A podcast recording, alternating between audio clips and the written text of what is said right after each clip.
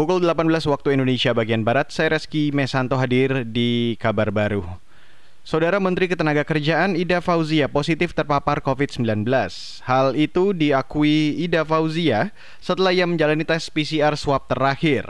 Melalui pesan singkat kepada wartawan, Ida Fauzia saat ini mengatakan ia dalam kondisi cukup baik dan tidak mengalami gejala tertentu. Ia mengatakan kini sedang menjalani isolasi mandiri. Namun Ida Fauzia tidak menyebutkan secara spesifik lokasinya. Dalam beberapa pekan terakhir, sejumlah tokoh atau pejabat publik terpapar COVID-19. Beberapa hari lalu, dua kepala daerah di ibu kota, yakni Gubernur DKI Jakarta Anies Baswedan dan Wakil Gubernur Ahmad Riza Patria juga positif tertular COVID-19. Kita beralih ke informasi selanjutnya, Saudara Presiden Joko Widodo menyambut gembira kondisi indeks harga saham gabungan atau IHSG dan nilai tukar rupiah terhadap dolar yang terus membaik. Jokowi menilai tren tersebut merupakan indikasi kepercayaan investor yang terus meningkat yang berdampak terhadap naiknya perekonomian Indonesia. Hal itu disampaikan Jokowi saat memberi sambutan di acara pertemuan tahunan Bank Indonesia yang digelar secara virtual hari ini.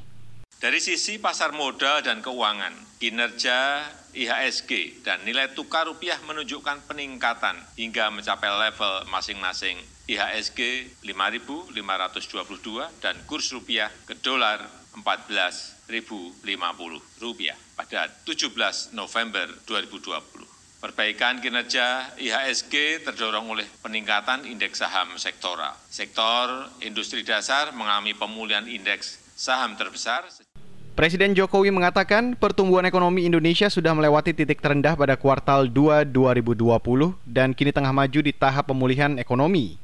Menurut Jokowi, beberapa indikator makroekonomi domestik mengindikasikan percepatan ekonomi.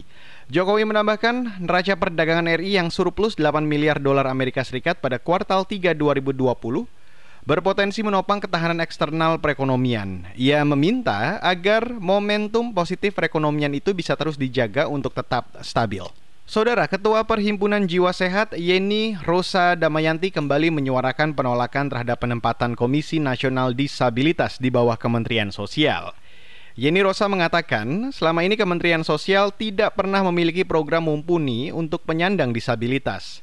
Ia khawatir Komisi Nasional Disabilitas tidak akan independen terhadap kebijakan pemerintah yang merugikan disabilitas karena memang uh, selama ini yang kinerjanya buruk ya terhadap program-program disabilitas bukan hanya kinerjanya tapi juga konsep pemikirannya tidak human right based seperti dikatakan oleh presiden itu itu adalah Kementerian Sosial gitu.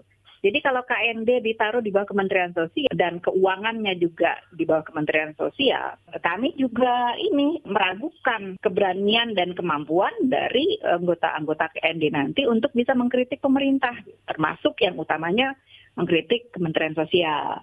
Ketua Perhimpunan Jiwa Sehat Yeni Rosa Damayanti juga menuding apa yang dikatakan Presiden Joko Widodo dalam pembukaan Hari Disabilitas Internasional hanya seremonial belaka.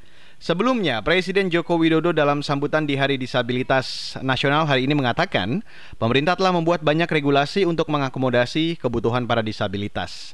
Ia bahkan siap jika harus membuat regulasi baru jika dibutuhkan untuk kepentingan penyandang disabilitas.